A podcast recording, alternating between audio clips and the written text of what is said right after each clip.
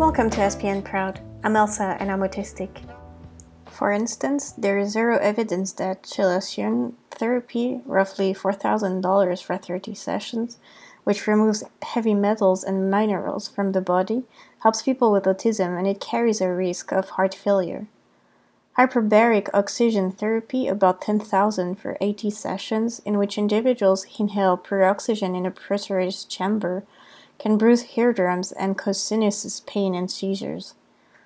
Miracle Mineral Solution, $20 per bottle, is a chemical drink that turns into the same compound used to bleach textiles when mixed as directed.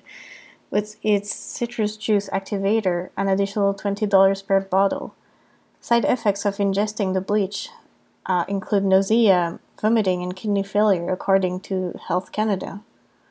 In the end, I think therapy is the right way to go. We shouldn't be cured because there is nothing to cure, but we should be taken care of, helped to flourish.